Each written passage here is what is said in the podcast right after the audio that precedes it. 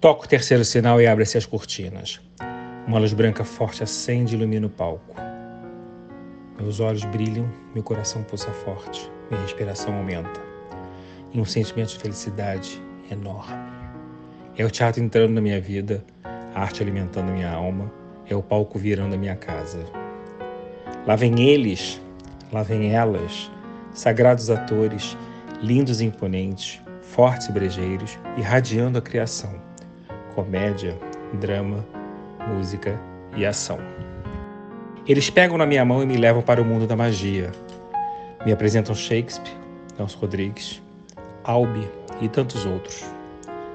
Eu aprendi, cresci, melhorei e entendi que o mundo sem a arte ele não pode existir. Fui estudar, pesquisar, produzir, evoluir. E hoje estou aqui apresentando o que entendi ser artista. Viva comigo essa experiência e façamos juntos um mundo melhor. A arte salva, cura, educa e resiste. Muito boa noite, estamos começando mais uma edição do Ser Artista Podcast, como vocês sabem, todas as quartas-feiras, 20 horas, no nosso canal do YouTube. Hoje, uma edição especial. E antes de eu apresentar o meu convidado, que não é um convidado somente, ele é um gigante. E eu estou muito honrado com a presença dele, mas eu vou matar a curiosidade de vocês agora. Espere um pouquinho. Eu quero lembrar a vocês que esse projeto é oriundo desse livro que eu fiz com o Arnaldo Bloch pela Rapper Collins e que está chegando a hora, pessoal. Dia 6 de março, Teatro dos Quatro. Sim, dia 6 de março, ser artista no Teatro dos Quatro. Leona Cavalho homenageando 10 grandes damas do teatro brasileiro com quem eu trabalhei e trabalho. Anderson Milha fazendo Marcos Montenegro e Beth Goulart dirigindo. Texto de Regiana Antonini e Marcos Montenegro.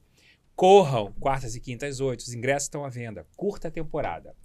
O meu convidado de hoje é ninguém menos e ninguém mais que o consultor e doutor em teledramaturgia brasileira e latino-americana, Mauro Alencar, considerado um dos maiores especialistas de telenovela do mundo. Mauro Alencar, muito boa noite e muito honrado com a sua presença. Gratidão. Boa noite, muito grato estou eu de estar neste templo da arte que você criou e que você tão bem resume, que educa, que salva, que cura e que amplia laços, que cria pontes entre os povos. Essa é a maior função do ser artista. Ai, que Aplausos para você. Estou arrepiado agora, fiquei emocionado. Eu também estou muito essa, emocionado. Com essa visão de criar pontes pelo mundo. Eu que viajo tanto do Chile à China, eu tenho visto o quanto esse projeto, aliás, o quanto isso que você edificou com tanto empenho, com tanto amor, não é que é ser artista, como isso é fundamental para o desenvolvimento econômico, social, político, é, racial, de gênero, de tudo que você possa imaginar. Tudo, tudo. Maravilhoso você falar isso. E eu quero aproveitar o seu discurso das pontes. É, eu acredito muito nas sinergias, né? E nós fomos construindo uma relação desde quando você era lá, trabalhava na TV Globo, que a gente vai falar isso em detalhes, mas a nossa sinergia foi batendo, né? A gente foi, foi, se conhecendo, a gente foi se admirando, a gente foi criando os laços profissionais, né? Vimos que estavam convergindo para o mesmo caminho sempre, a arte acima de tudo, e criamos uma relação muito sólida. E eu me sinto muito honrado disso, Mauro, com toda a verdade do mundo de coração. E eu, eu quero agora falar, obrigado. começando a falar de você. Da onde vem essa paixão pelas novelas brasileiras? Bem, a paixão, ela nasceu comigo. Porque eu assisti o seriado Perdidos no Espaço. Eu também. Eu achava aquilo magnífico. E aquilo também é, me salvava dos conflitos familiares. É, tanto que o primeiro objeto de televisão que eu tenho foi o robô da série. E eu, por ser ruivo, lembrava também Will Robinson, né, que era ruivo. Uma das personagens. É, é, que era o menininho. menininho. Então, e os colegas achavam que eu fazia parte daquela espaçonave. E ficava tudo muito, muito, é, é muito tranquilo para mim. Era um alívio muito grande acompanhar o seriado e ver o robô e ver aquela família Robinson, tudo aquilo. Bem, logo de imediato, nos anos 60, a TV Celsior começa a se desenvolver. Né, com as grandes produções, época da Muralha, é, Os Estranhos. Inclusive, Mauro Mendonça fez as duas sangue. versões, né? Exatamente, exatamente. É. Inclusive, um encontro que eu tive com a Natália Timber, Fernanda Montenegro e Eva Vilma, ela relembrou para mim o momento em que os índios invadem a, a, Lagoa Serena e a flechada que ela levou no rosto. Eu nunca mais esqueci dessa cena. A memória da Natália é uma coisa avassaladora. Exatamente. Não, e a precisão com a qual ela descreveu a cena para mim. A gente então, vê a cena quando ela narra, né? Você vê a cena, exatamente. Né? Eu lembro, ela contou em detalhes o material que foi usado, enfim. É, ela abre a janela e leva uma flechada. É, é isso. Incrível. É, é maravilhoso, maravilhoso. Bom, então, aí eu comecei a, a, a me envolver com a telenovela, exatamente, uh, sobretudo com a novela Redenção, né, que foi a mais longa da nossa TV até hoje, 596 Nossa. capítulos, e que lançou Francisco Cuoco ao estrelato. Tornou-se um primeiro ator do país, né, ovacionado, premiado, né, era um ídolo, realmente. E eu fui ficando fascinado por essa por, por, por, esses atores, e por essas histórias. Quanto tempo tinha cada capítulo na época? Ah, olha, 20 minutos, 20 minutos. 25 minutos. É, é, arredondando assim, 25 minutos, pronto. Mas é uma Era loucura, isso. né? Pensar 596 e 96 capítulos. É. O Coco deve ter ficado exausto todo gravar. Olha, é, mas enfim, foi a primeira cidade cenográfica no município de São Bernardo do Campo, em São Paulo. Agora, por que também que durou tudo isso? Porque a novela começou a fazer um sucesso imenso. Né? Era uma cidade do interior, é, de São Paulo no caso, mas enfim, era do interior. Então eram tipos muito, muito pitorescos e nós não estávamos acostumados com aquela brasilidade Montenegro. Uhum. Né? Eram, eram é, histórias estrangeiras, seriados, filmes. Aí a TV Excelsior, que era é, no Teatro Cultura Artística, lá em São Paulo, era a sede, é, monta uma cidade e faz uma novela com um sabor muito nacional. A cidade cenográfica também era ali? Não, era, era... Ah, no interior que você falou, né? Não, a cidade cenográfica era no estúdio Veracruz. E ali eram só estúdios da TV? Não, não. É isso. É, é, exatamente, sim, porque era em São Bernardo, é isso mesmo. É, é a sede que era no Teatro Cultura Artística, exatamente isso daí. Bem, e aí o, o Raimundo Lopes me conta que, enfim, ele tinha projetado isso para 100 capítulos, para 120, porque vinha de uma radionovela da rádio Mairink Veiga, Sublime Redenção Claro, porque a nossa origem toda, toda é radiofônica, radiofônica, é a voz do ator, você uhum. sabe disso, não é? Sem dúvida. E é, a, a, origem, é, digamos assim, a estrutura narrativa vem da radionovela, sobretudo a radionovela cubana, que é o nosso grande berço. Glória é? Magadã. Que eu amo, que eu amo. Você a conheceu muito? Lamentavelmente, não. Por quê? Quando eu comecei a ficar maior, assim, digamos, ela foi morar em Miami, e quando eu tive notícia, ela já havia falecido. falecido. Então foi realmente assim uma das poucas que eu não tive o prazer de, de ter um conto. É, ela e Janete Claire os outros todos, mesmo é, grandes autores da América Latina, de Miami, os dissidentes de Fidel Castro, venezuelano, por essa minha perambulação pelo mundo me trouxe uma, uma felicidade muito grande de conhecer, de adentrar a casa deles todos. Que privilégio. Sabe? É um privilégio, é um realmente, privilégio. De, de ter um convívio com essas figuras todas. Bom, mas enfim, aí o patrocinador foi quem realmente exigiu que a novela fosse sendo esticada. E tinha história? Tinha história, tinha história. Porque a Gessi Lever achava aquilo realmente fascinante, aquilo estava rendendo, era, era desconhecido. É, então, até então, para os empresários, o poder da dramaturgia Ali mostrou-se a força. Ali mostrou-se a força, realmente. E a foi... tua paixão começa ali? Começa com Redenção e a minha paixão pelo Francisco Cuoco começa também com Redenção. Você tem uma relação muito bonita de amor com o Francisco Cuoco, né? E olha, são amigos e nunca consegui mesmo, escrever né? um livro de... porque merece. Você não merece. sei, mas aí vem uma coisa, vem é. outra. O que eu fiz foi adaptei Selva de Pedra para romance, não é? Ele está muito bem representado no meu livro A Hollywood Brasileira, mas nunca consegui é, parar com Francisco entende? E eu sei é, é, é, é, particularidades porque a minha amizade vem com a irmã dele, com a Grácia Cuoco. porque ela foi diretora-geral da cultura inglesa no bairro da Moca. E eu entrei na cultura inglesa, eu tinha 18 anos, e logo ficamos amigos. Ela me apresentou Francisco e depois fomos para a festa na cultura inglesa, ele dirigindo, eu ao lado. Eu pensei que ele fosse o Carlão, mas foi uma coisa muito, muito interessante. E minha outra paixão, realmente, você já sabe, que é Paulo Gracindo, Paulo Gracindo. obviamente, que me desbravou a vida, o mundo. Não é realmente. Bom, mas enfim. Paulo Gracinho também usava sapato branco? Muito porque. Não. É, Quero fazer uma observação. É, é. O Mauro Alencar entrou nesse estúdio hoje de sapato branco. Agora ele vai explicar por, por quê. Por quê? Bom, não, a camisa veio porque, porque você pediu ver uma coisa assim, mais assim. E eu concordo com você, porque o nosso assunto tem um lastro acadêmico. E eu adoro isso, tanto que eu vivo, graças a Deus, na Academia Brasileira de Letras. E agora estou empreendendo uma campanha para que a literatura volte a ser matéria-prima da nossa televisão. Que beleza. Falei isso que na academia, para o Merval Pereira, para o Sequim, para. Né, pro, pro, pro, enfim. Uma época que a TV Globo investiu muito. Muito, nisso, né? graças ao meu padrinho, o saudoso Erval Rossano.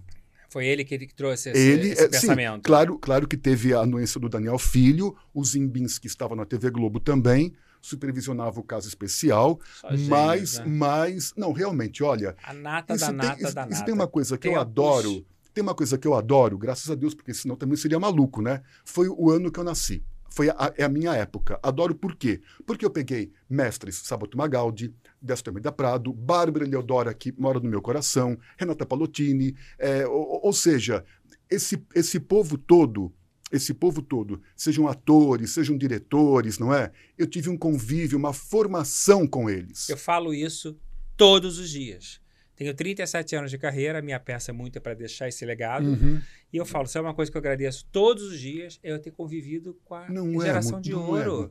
É, é um privilégio. É um privilégio. É um privilégio. A gente fica arrepiado. Você é. de um lado de um, de um lado e eu de outro. outro. Mas é. nós somos dois privilegiados. Nossa, é, olha. soubemos pegar e aprender tudo isso e transformar em conteúdo para construção de eu, legado. Exato. Eu tinha aula com a Bárbara Eleodora, ela me contava, olha, um novo tempo foi gravado aqui, o, o de 73 no, no lado do Boticário ali. Que é lindo, a casa, a casa dela serviu de estúdio. Que acho que é da Patrícia ainda mora lá, se não me engano. Eu acho que sim, aquela, aquela primeira casa aquela primeira azul. Casa. E aí o Lima Duarte me conta, quando fomos para Portugal, qual foi todo o processo de gravação, porque entram ele, Paulo Gracindo, é, Mário Lago e, e o Zimbinski, que fazia o Semideus, para acordar o Largo do Boticário, com um novo tempo.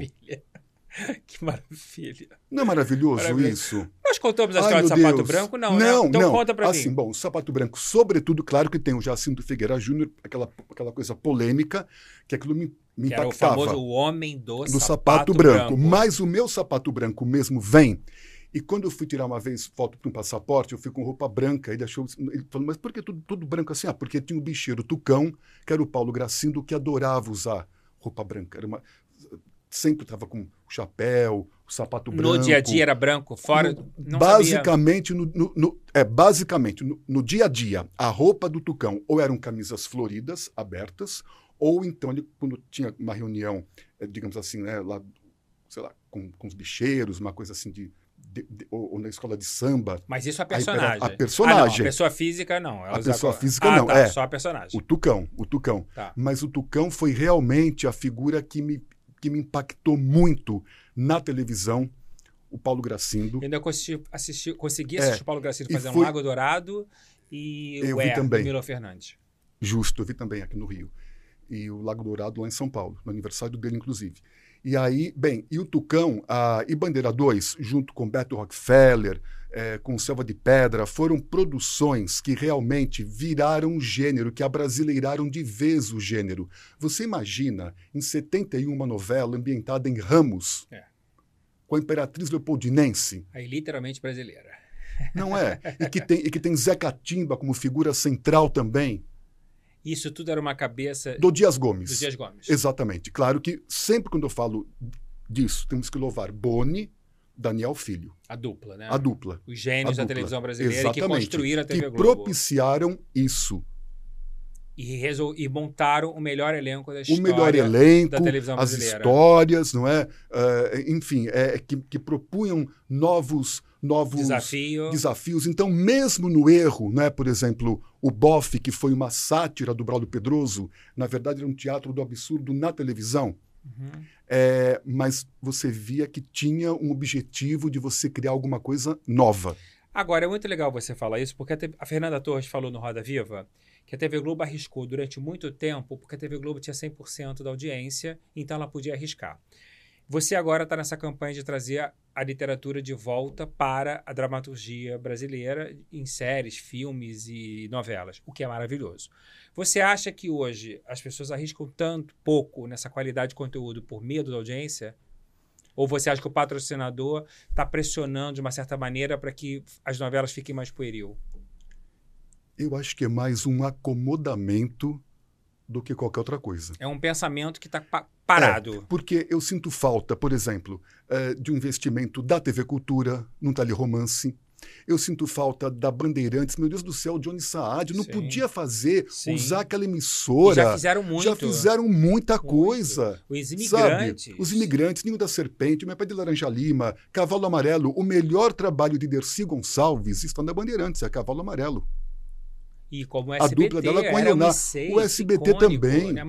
Então, me parece, me parece, Montenegro, que não, que não existe é, uma, um, um pensamento, digamos assim, estruturado para você uh, é, desenvolver uma estrada nova ou, ou para você é, é, é, adequar a telenovela ou minissérie ou série é, mas sobretudo a telenovela, para os tempos atuais. Você não acha que falta também um, uma vontade de. Não digo, não sei se é vontade, mas talvez uma falta de conhecimento dos executivos atuais que pilotam, de não terem esse conteúdo que essas pessoas do passado tinham tanto, para poder fazer essa proposta e convencer os acionistas a investir nisso? Total. Total, total. Né? Total. Por quê? Não, total. Ah, bom, agora você resumiu tudo.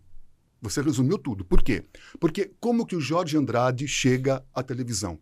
Porque era importante naquele momento você ter um dramaturgo de São Paulo para você alavancar é, os investidores de São Paulo, as empresas de São Paulo e para você alavancar, sobretudo, as empresas produtoras de café. É isso. Então ele vem com os ossos do Barão, tudo foi pensado. É claro, ele queria escrever novela, era amigo de Braulio Pedroso, aí vieram para cá, foram no Antônios, que era o restaurante badalado da época, o ponto central ali, mas depois do bem amado de uma história baiana, era necessário um diálogo com São Paulo. Então, era realmente pensado as personagens, os temas musicais, não é? Então, uma, uma, uma empresa, acho que foi Café Pilão, é, enfim, não, não sei agora. Não, sei, depois eu, eu sei até o jingle. Uma empresa de café. Que, é, que se apropriou de, de cenas dos Ossos do Barão para poder promover o seu café.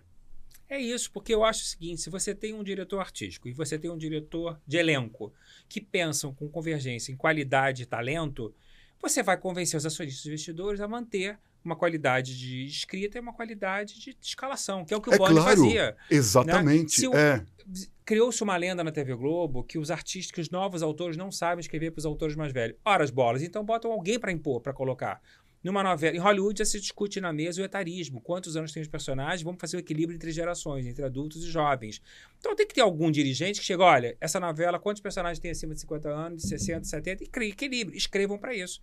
Se não tiver uma pessoa com coragem e competência para mudar o que a gente está vivendo, a qualidade só vai abaixar. Ainda mais você que viveu 30 anos de tempo áureo de TV Globo. Exato. Ninguém melhor do que você Exato. sabe o é. que é uma boa televisão. Pois bem, mas olha só, você falou uma coisa muito, muito séria, não é? é o envelhecimento no Brasil já passou de 50%. E nós caminhamos para o mesmo quadro da Europa. Pois bem, em 2015, claro, e graças a Deus, porque, bom, também tem uma coisa assim, ou a pessoa envelhece ou a pessoa morre cedo, então é uma, é uma opção. Eu acho gostoso... É, viver, né? Viver, não é claro, e tudo mais. Bom, então, e conhecer novas coisas, está aqui e assim por diante. Em 2015, eu vendi toda a obra do Jorge Andrade para a TV Globo. Toda, toda. Em 93, eu vendi para o Silvio Santos Os Ossos do Barão, eu vendi Ninho da Serpente e eu vendi Gaivotas. Aí o Silvio fez uma adaptação.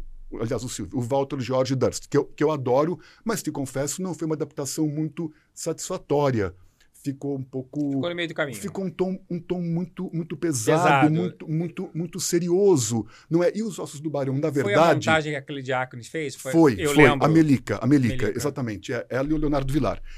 E, e os ossos do barão tem, tem uma, uma, uma brejeirice que já havia sido impressa pelo Otelo Zeloni quando fez. Então, e, e, e realmente, é, é, aquilo é, um, é, é uma comédia é uma comédia. O tom, o tom dela, a escada vem, o drama dos velhos vem da peça A Escada, que foi o Paulo Gracindo com a Carmen Silva, que realmente fez um sucesso estrondoso em 73.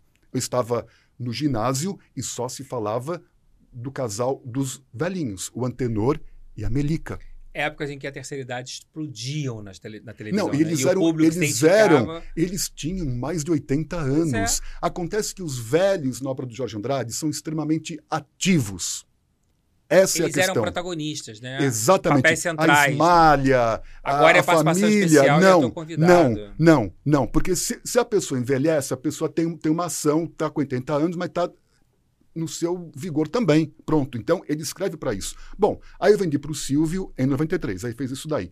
Em 2015, eu vendi para a TV Globo tudo do Jorge, inclusive a moratória, Senhora, senhora da Boca. Senhora da Boca do Lixo. É, é. Vendi o que mais? Vendi, enfim, tudo, tudo. Rasto atrás, foi tudo. Foi, foi tudo para ele. Lá para a TV Globo. Eu te pergunto, alguém fez alguma coisa? Nada produzido. Nada. Nada. Vendi o grito, o grito que é a novela mais polêmica. Eu estou morando agora num bairro, na Barra Funda, que é na cara do Minhocão. Eu vou andar falando, meu Deus do céu, que coisa forte isso. Você imagina cada apartamento do grito. Era, era uma história. Aí tivemos uma reunião, lá eu fui, eu fui chamado, uma, uma, duas reuniões, vamos fazer o grito, em minissérie, isso, isso, aquilo. De repente, nada, nada. E você tem a Marta e a, que é aquela mãe que fica com aquele filho a tiracolo, que não sabe o que fazer com o filho, porque ele grita. Então, pela primeira vez numa novela, você tem uma questão da intolerância posta na mesa. Não só isso, mas também a questão da sexualidade de personagens que eram feitos por dois atores que eu amo em absoluto, Rubens de Falco e Ioná Magalhães. Fiz peça com ele. E a é minha amiga. Então, era uma, era uma história que tratava da questão da intolerância. Muito bom. Você vê, você falando, é tão incoerente, porque o que está acontecendo. Antigamente, os, os, atores da terceira idade tinham destaque e a expectativa de vida era 60 anos. Hoje, os atores mais velhos não têm, não têm espaço e a expectativa de vida quase 70 anos. Incoerente. O público mais velho está na frente da televisão querendo ver é coisas que se óbvio, Óbvio, é muito incoerente. É muita falta de competência, é muita falta de visão, é muita falta de sensibilidade para convencer patrocinadores e investidores. Por isso que eu me revolto sim quando o Big Brother fatura 1 bi, um bilhão e 400 milhões. É o retrato do terceiro mundo que nós somos, literalmente. Eu acho uma agressão não é um, um programa que insulta o ódio, a raiva, né? Fica nessa, nesse pseudo discurso de autoconhecimento. Autoconhecimento é coisa nenhuma. Todo mundo ali tem equipe digital, todo mundo entra armado, todo mundo entra com todos os gatilhos prontos e preparados, com as pautas.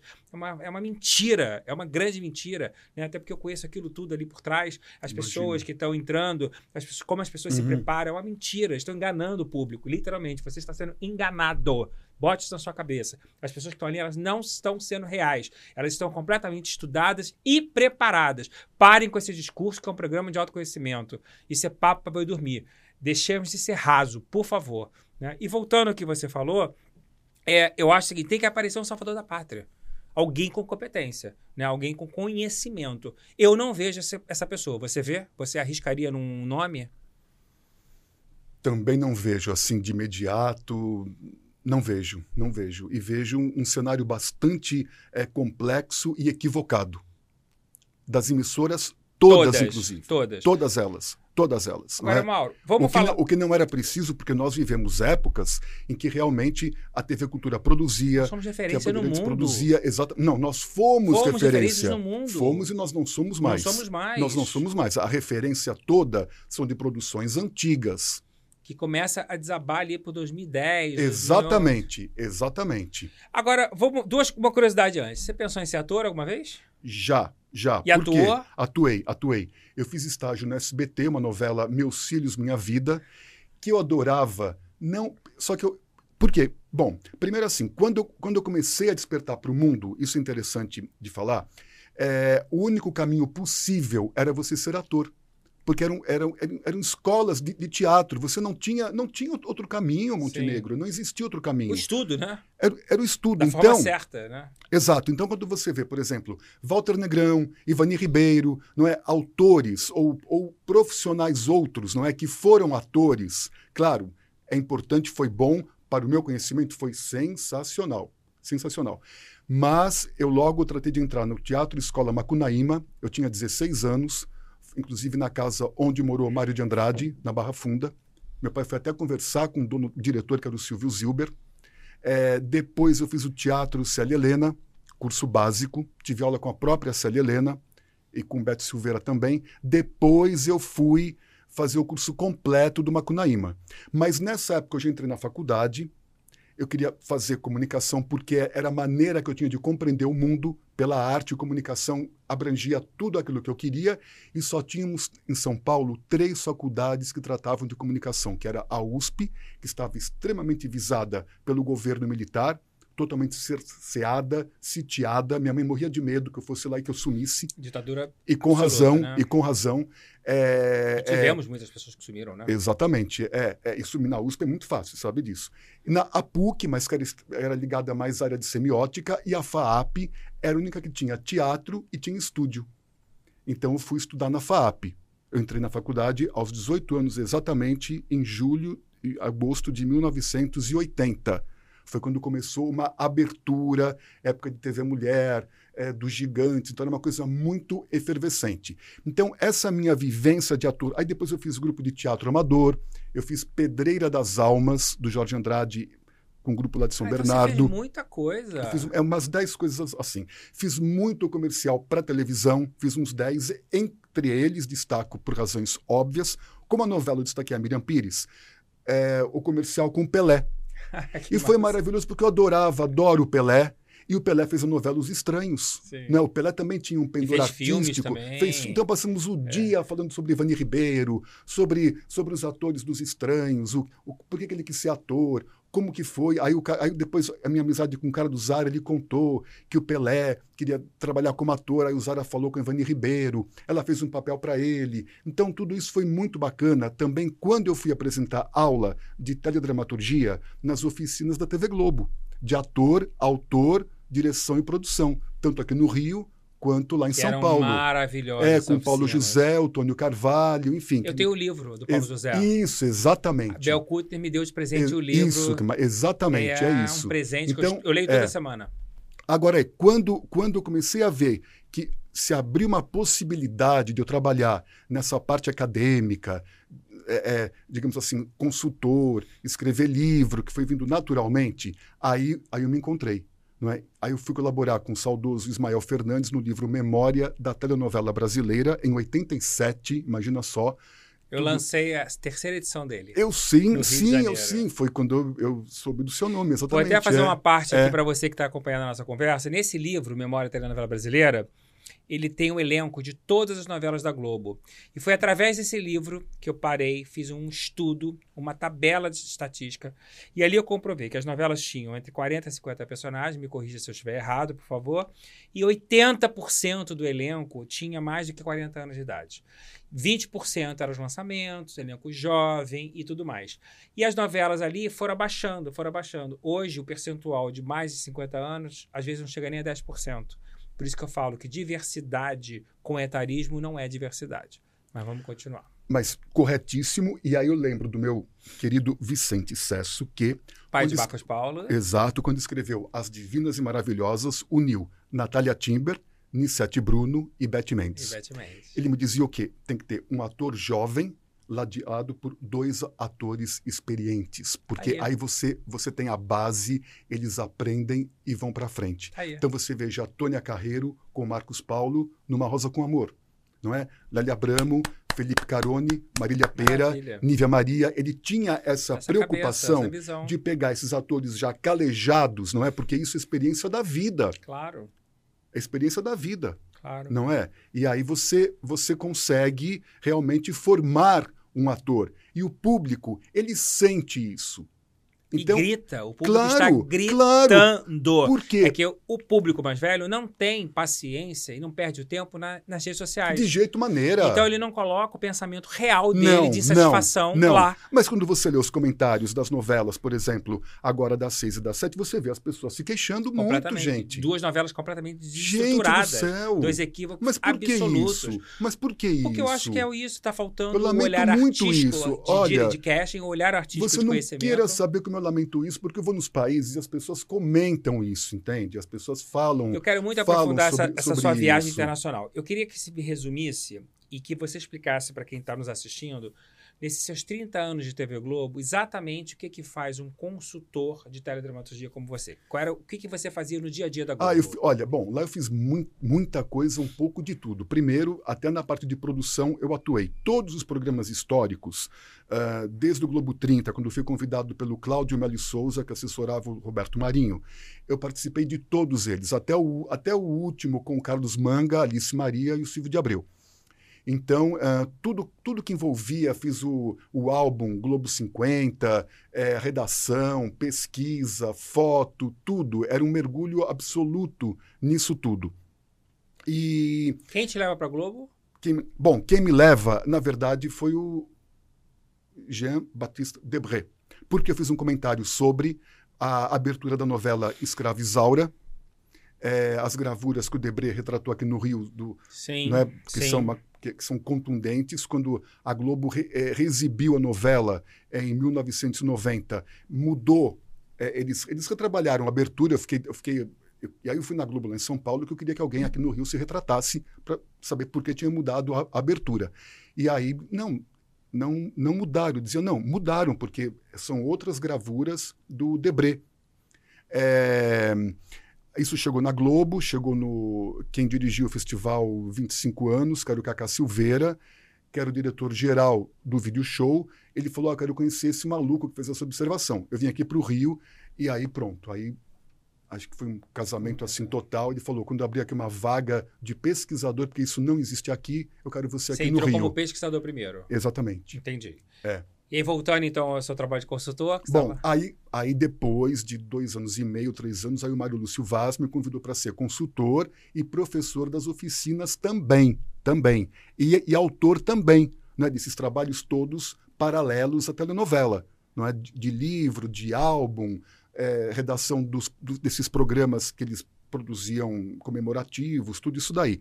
E junto, junto a Mônica Albuquerque, eu recebia a sinopse das novelas todas e eu fazia uma análise para a empresa. Sinopse de novelas que poderiam ser produzidas ou não? Não, normalmente. Só as que iam ser produzidas. Só as que iam. É, tá. Não, de vez ou outra eu recebia alguma que acabava que não ia para o ar. Pronto. Tá. Mas isso e essa não era. era. Era mostrando o potencial da o novela. O potencial da, da novela, falhas personagem, falhas, é a parte de merchandising, é, os casais românticos, o que já tinha sido bom, o que não tinha funcionado. Ou seja. E você era, frisava o etarismo? Tudo, tudo, tudo, tudo que você possa imaginar, tudo em absoluto eu, eu procurava ter assim, uma, uma, uma supervisão disso tudo, que realmente é um trabalho que me encanta muito, porque para mim a vida e a comunicação e o estar aqui no ser artista é um laboratório humano. Não é que me ajuda a compreender Perfeito. o que eu venho fazer no mundo, a Perfeito. compreender as pessoas. Temos que trocar, né? É, como dizia meu saudoso colega Ferreira Goulart, eu que você resume muito bem, o ser artista pela arte, você você transforma a dor num prazer estético, uhum. não é? Então, é, e talvez muito do afugentar do público da telenovela é porque ela não esteja transformando tão bem essa dor num prazer estético não é? E pegando Porque carona no que você está falando, é muito as lindo. Aí, não é? As máscaras estão aí e é muito lindo que às vezes. Ficou claro que super. Tá claro, não estou muito rápido não, porque Nem é tanto um assunto. Brilhante como é. sempre. É. Brilhante hum. como sempre. Brilhante. Relaxa e, e fale. Então tá bem. Você falou, hum. é, repete, é. A, pela dor. Ah, Ferreira Goulart. Pela a, a arte transforma a dor, dor num prazer estético. prazer estético. É isso. Eu sempre acreditei isso, que das grandes, da grande dor sai o grande renascimento. É, né? E é muitas isso. vezes as pessoas não entendem um artista que é gigante, mas ele é uma pessoa muito sofrida, mas ele no trabalho ele é um êxito absoluto. É porque ele joga muito da dor dele na forma de se expressar. Claro. E aí ele fica absoluto na arte, mas do pessoal ele está com muita dor. Esse pensamento é muito real. É, é um pensamento que é. acontece muito no dia a dia. Eu que lidei com mais de 500 pessoas a vida inteira, sei bem isso. Muitas vezes as pessoas não têm compreensão para entender. Né? Ah, tá maravilhoso ali no palco, a vida tá maravilhosa. Não. Quanto mais às vezes sofrida a dor, mais o êxito do outro lado vai surgir. Porque você transfere, você de uma certa maneira busca a perfeição naquilo que não está bom. Interessante. Exato. Muito é, bom. E é fabuloso isso. Muito, Realmente muito, é o que, é o que nos cura. Por isso que, que eu comecei a. Uma curiosidade que eu tenho. Hum. Fenômenos de novela no mundo. Quais são as novelas que você fala assim? Essas novelas são fenômeno no mundo. Ah, bom, tem uma que eu adoro, Os Ricos Também Choram. Ricos Também eu Choram. Eu fui aluno, eu fui aluno do. Hum, do Mas aí é uma novela é, que não é ah, brasileira. Ah, você quer saber brasileira. só Brasil? Só Brasil. geral, assim. Eu vou chegar lá, um mas agora, Brasil. Geral. Ah, Escravizaura a gente sabe. Não, absolutamente escravizaura em qualquer local estive. Ainda o hoje? País que eu vou, país que eu vou com mais frequência atualmente. China, China. e Coreia do Sul. É, eu fiquei ao lado da CCTV na China, porque tudo ali é CCTV, é como, é como Cuba, né? Tudo é o Instituto Cubano de Rádio e Televisão. Então tudo converge para aquele mundo. É, e aí realmente a, a, lembrança é da Isola, é da escravizaura. Ainda. Ainda. Não tivemos ainda, nenhuma novela para desbancar isso. Não, não. E outra coisa, a China recebeu escravos. Bom, eles são muito assim conservadores, então eles amam novelas, histórias é, é, inspiradas a, na nossa literatura compreende? Que tem, que tem um certo, é, é, digamos assim, tem que ter uma certa mesura, uma certa, um outro tipo de educação e coisa e tal. Então, o que, que chegou lá? Escravizaura, sim, a moça, Ciranda de Pedra e a minissérie A Casa das Sete Mulheres. E ponto final. Que engraçado. E ponto final. E pelo mundo? Tem Bom, alguma outra novela que tem? A Sucessora. Sucessora. A Sucessora, essas. Vale Tudo. Vale Tudo. Rock Santeiro. Rock Santeiro. Vale Tudo, eu digo, é, Vale Tudo original. Porque teve um remake que foi uma coisa assim desastrosa. Que foi feita pra, só para produção. Não, mas né? não, mas por favor, é bom nem lembrar nem, disso é daí. Horrível, não, né? não. É, eu lembro disso é, que não passou no Brasil, foi é, feito lá para fora. É, é, mas um erro. Não, mas acho que é bom lembrar até para avisar, é. não é? E vem aí o, vem aí o remake de Vale Tudo. Você acha bom isso? Não, eu não acho. De Vale Tudo, eu não acho, não. De Vale Tudo, não. É um é, risco, né? É, é um risco. Eu sei que pode, pode, pode funcionar. Ah, pode, pode tudo. Você pode fazer o que você quiser, obviamente. Mas eu acho que é, é um risco porque meu Deus, o Gilberto escrevia como vários autores para aqueles atores. Uhum. O ator, o ator, ele é absoluto na novela. E só gigantes. Ele é absoluto. Você, se eu pego, se eu vou até, se eu pego o trem e vou até é, meu Deus, aquele mercado que eu gosto é, oh, meu Deus, fala, fala para mim. É Madureira? É, Madureira, pronto. Você acha que alguém vai saber quem está escrevendo a novela? É claro que não. É claro que não. Entendeu? Não estou sendo preconceituoso nem nada. A pessoa não tem, não tem disposição para isso. Dizia uma colega minha já do vídeo show isso daí. Naquela época. Sim. Entendeu? A pessoa quer saber, o ator, ela quer, ela quer, a mulher quer saber o cabelo da Tônia Carreiro. Não quer saber quem escreveu para Tônia Carreiro. Isso nós queremos saber. Uhum. Entendeu? Nós queremos saber. Esse povo quer saber da Suzana Vieira, que eu fui, acompanhei ela em Bangu, na Grande Rio, que eu amo a Suzana. Porque já você fez acabando, a biografia dela. estou né? terminando, né? tudo mais. Um, um, casamento desse. Lança quando? Acho que em abril. Em, em abril. Então, eu vejo que a pessoa, a pessoa não, não, está muito interessada em saber em quem escreve aquilo. Aquilo é bom, é a base, mas o ator, o ator, ele é absoluto. Ele é absoluto. Quando Dias Gomes, que é um gênio do teatro me fala: o Paulo Gracindo moldou a minha obra. Tenho que falar mais alguma coisa? Acabou. Não tenho. Não tem. Eu não tenho. Não tem. Não tem. Você, Você não acha que o, Tucão era ele ali na maquininha, escrevendo, entregando e, e não, o que acontece gente. agora, você fala isso, você vê como os personagens ficaram icônicos. Você concorda na, comigo? Hoje o a gente não tem mais aquele personagem. Acaba a novela, a gente não tem mais aquilo que trabalho daquele que trabalho que ficou pra memória. Entende? Né? Rock então, Santeira, Porcina, é. Escravizaura com a Lucélia. Claro, claro. Com o Rubens de, Falco, Rubens de Falco, que é o grande vilão mundial. Não tem mais essas personagens icônicas. Não existe mais. Não existe mais. E você Entende? vai... Então, olha, pela, assim, por favor, eu quero, não quero causar essa impressão assim de ser cancelado por autores, por diretores, tudo, na, tudo é, é importante, né? Não, Nós estamos aqui, é a pessoa agora, é o que a pessoa compra, eu quero te dizer isso, o que a pessoa compra é o ator é o ator. O que a pessoa compra realmente é aquilo que o autor, que o ator está consumindo. Quando eu cheguei em Portugal, para a primeira reunião que eu tive para agenciamento, eu tinha 25 anos de idade. Tinha 24 pessoas no meu casting. Eu fui na SIC de Portugal.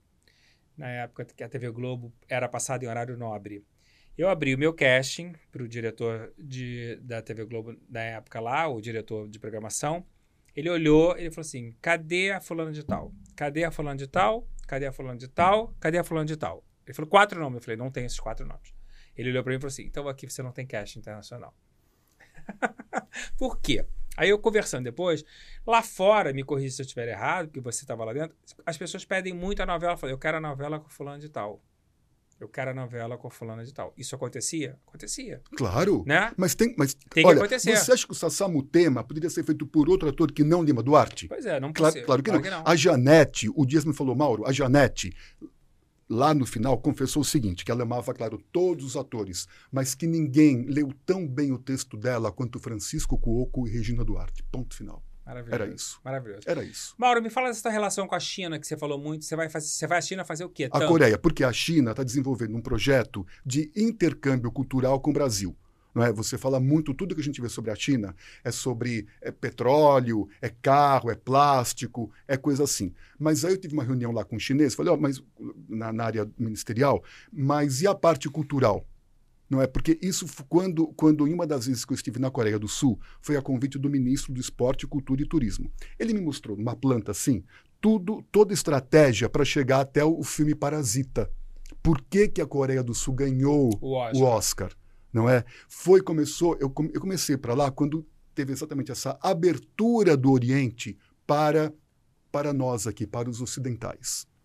E eu conheci a embaixada quando eu estava num evento de telenovela em Lima, prestando homenagem a Cassiano Gabus Mendes. Que lindo. Fomos tomar um chá, e desse chá, minha vida, você já sabe, passou a ser Ocidente e Oriente. Bom, então, é, é, eles têm essa preocupação de formação educacional, de cultura. Você se identifica com a dramaturgia deles? Em absoluto. Eu em absoluto. conheço. Em absoluto. São novelas mais enxutas. Eu vi, sim, mas... São novelas mais enxutas, com menos personagens, que lembram muito as produções que a TV Globo fazia nos anos 70, como Senhora, A Moreninha, sabe? Que, que, parece um joguinho de xadrez. Lembra, Cê Montenegro? Lembra, Você pega aqui bem. a Nívia Maria para Paquetá, a Célia Biar vem aqui, o outro vem aqui, aí chama, tem o galã aqui, não sei o quê. É tudo muito, muito E essas assim. novelas vendem para o mundo inteiro ou só para... Pa não, para o mundo inteiro. Em Lima, por exemplo, tem quiosques com novelas coreanas vendendo em Miami também. Bom, em Miami, ali, ali já é o templo da América Latina, é, né? É, ali já é outro, outro, departamento. outro, departamento. Ali da minha vivência foi que veio o meu doutorado. Sim. O mestrado veio. Você virou especialista em dramaturgia Exatamente. latino-americana. Exato, é. O mestrado foi sobre a industrialização, que veio até o meu livro, tudo mais, quando eu comecei já a me, me, me enfronhar nessa parte toda que a gente já está falando, né? Sim. Pós, esse, esse período de de formação artística básica e, o, e aí depois o doutorado veio muito em função das várias idas, sobretudo para Miami, mas também porque eu trabalhei três anos para a TV do Chile e me deu um, um, um conhecimento muito grande. Erval Rossão trabalhou Erva... fazendo Claro, né? levou foi, Maria ele, ele foi pioneiro. Né? Foi o Erval foi, ele foi pioneiro. Ele foi pioneiro. Então eu comecei a vender texto de novela para o Chile. Eu vendi do Walter Negrão, da Janete, do Dias Gomes, do, do, do Chico de Assis, do, do Vicente Cesso. Aí eu ia, ia para lá e eu, eu ficava depois uma semana com um pequeno workshop. Não é como tinha sido aqui no Brasil, novela, personagens que tinham funcionado, que foi mais ou menos o que eu passei a fazer depois, no meu, num grande período na TV Globo. Então, o Chile foi pré-TV Globo. Entendi. Aí, uma diretora de lá falou: você volte para o Brasil e vá aprender espanhol porque naquela época tinha um preconceito de língua espanhola. Tudo era cucarate, cucarate, não sei o que, não sei o que, não sei o que. Não, eu fui para a casa de Espanha, em Maitá, aqui, que era maravilhoso, porque cada período era um professor de uma. Então, tive aula com uruguaia, com espanhol, com esse, com aquele e tal. E com uma brasileira também. Aí tive diploma de Salamanca. Eu já estava mergulhado na novela latino-americana, que eu adorava. Eu adorava aquele exagero dos Cicos Também Choram, da usurpadora, entende? Eu, porque eu gosto de tudo. Sim. Basicamente, eu gosto de tudo. Sim. Então, eu não sou um bom crítico. Eu não sou um bom crítico. Já, já começa daí. Mas temos público para tudo, concorda? É, exato. Por isso, por isso é que, é que eu crítico, viajo. Às vezes o crítico e ele é onde seletivo. eu vou, é, é. é. E, e, até porque tem também. Tem coisas são populares, coisas se, mais se você lê, tem coisas mais é, elitistas. É curioso, se você lê o John Lodge, você, que é o, que é o, é o, é o, é o inglês, você, você vai ver um, uma, uma visão. Se você vê o, o Harold Bloom, você tem uma outra visão. Isso é natural. Porque Sim. também eu tive a visão assim. O meu mestre aqui no Rio, Arthur da Távola, tinha uma certa visão. Helena Silveira, em São Paulo, tinha uma outra visão.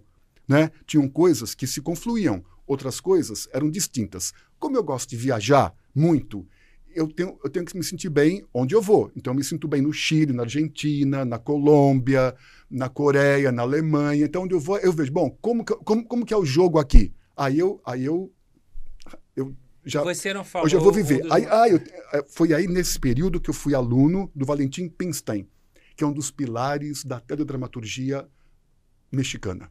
Ah, que foi quem idealizou, foi quem idealizou os ricos também choram, não é que que isso. Bom, aí eu comecei para Cuba. Aí eu apresentei dois, dois workshops na Escola Internacional de Cine e TV San Antônio de los Banhos que foi maravilhoso. Em Cuba, em Cuba, que eu tive mais contato com a história de Glória Magadã, tudo mais, uh, em que eu me envolvi muito. Então, foi também um país assim que eu vou com muita frequência, porque ali, ali é, a, é a central da América Latina, Sim. Cuba e Miami. Sim. Até porque você pula ali para o Golfo do México, nada um pouquinho, chega em Cuba. E, e, e vice-versa, né? Enfim, sabe como que é a coisa. Então você tem uma noção da estrutura da telenovela latino-americana, desses arquétipos. Né? Eu ganhei um livro chamado Mulheres Perigosas, que é sensacional. E por que, que eu falo do perigo? Eu compreendo, tomara que dê certo, não tenho nada a ver com isso, óbvio, de vale tudo. Porque Beatriz Segal fez Odette Reutemann. Uhum. E, e, esse Muito livro fala, fala da importância do ator. Não é? Você tem a base, a base, o autor, você tem o maestro, que é o diretor, assim tudo é que eles me ensinaram. Uhum. Você tem o maestro, que é, que é o diretor, mas quem vai se exibir, quem vai te conquistar é o ator. É o ator. Você senta com na o olho, com a sobrancelha, com o jeito, é. com o rosto, com a máscara, com o chapéu, com não sei o quê. Sabe, a Zilka Salaberry, que fazia a Dona Medrado, com aquele corpo dela, não é que enfrentava o Paulo Gracindo, entende?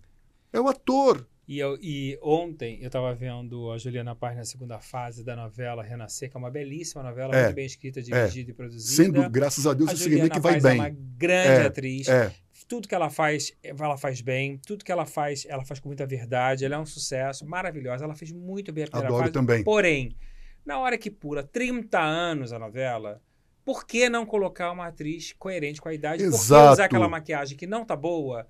E por que ter essa decisão? Aí eu leio no jornal que a, que a, é mão, um que, a, que, a, mão ficou jovem, mão ficou jovem que o pescoço, pescoço... ficou. Gente, é um mas é óbvio. É óbvio que elas já estão bem na fase. Deixa uma atriz da idade. É claro. Não tem uma atriz mais velha na novela. É muito incoerente. Então, mas, por, mas será que é, é o que a gente falava? Por que, que não se para e não pensa e não Porque pensa falta uma nisso, pessoa para olhar e não é? batalhar é. Ou você vê, por exemplo, o Dias quando falou para o Boni, olha, chega de, mas você imagina em 71 chega de novela é, na Zona Sul do Rio, nos Jardins em São Paulo, e a Zona Norte? Passou do túnel. Como é que é a vida lá? Sim. E aí que veio. Que veio... Que é aí que surgiu, então, né? por, que, por que, a bandeira 2, que eu gosto de falar? Porque os próprios cariocas, claro que não sabem. Porque naquela época, você passou do túnel, era bandeira 2. Não era, não era só. E pegou a Marília Pera, bandeira que vinha. do táxi. Do táxi. Exatamente. Então, não era assim. A, pela hora, nada disso. Era você passou para a Zona Norte, era a bandeira 2. Então, bandeira 2 era uma, era, um, era, um, era uma metáfora para se dizer: olha, estou em Ramos. É isso.